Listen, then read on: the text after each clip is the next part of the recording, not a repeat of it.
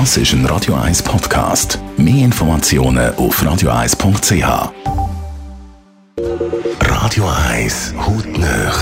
In Zusammenarbeit mit der Dermatologie Klinik Zürich. Dermatologie-klinik.ch In der Dermatologie arbeitet man mit sehr vielen Lasergeräten. Und da ist Laser nicht gleich Laser, sagt der Dr. Piotr Michel, ärztlicher Leiter von der Dermatologie Klinik Zürich. Es ist sehr, sehr ähm, wichtig, dass wir den richtigen Laser brauchen für das äh, richtige Problem. Weil mit vielen kann man vieles machen, aber nicht immer nur das Gute. Es gibt riesige Unterschiede zwischen den Geräten, zwischen den Bedürfnissen und zwischen den Technologien dahinten. Je nachdem, was für eine Art von Energie der Laser produziert, wird auch unterschiedliche Probleme behandelt. Es gibt Lasers, die sogenannte ablative Laser sind, die verbrennen die Oberfläche oder das Ziel. Da können wir reden von ähm, Warzen, zum Beispiel Laser gegen Warzen, sogenannte CO2-Laser zum Beispiel oder Erbium-Laser. Es gibt auch Laser, die nur ähm, gezielte Farben behandelt.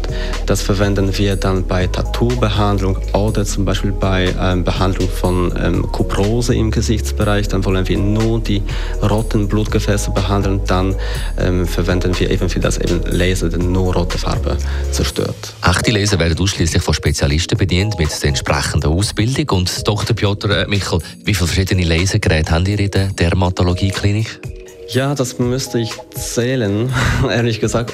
Es gibt manchmal Geräte, in denen sogar zwei Lasertechnologien innen sind.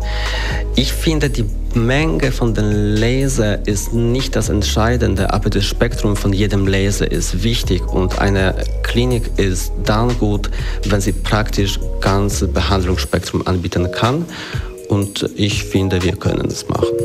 Hautnöch gibt es auch als Podcast auf radio1.ch und weitere Informationen auf dermatologie-klinik.ch.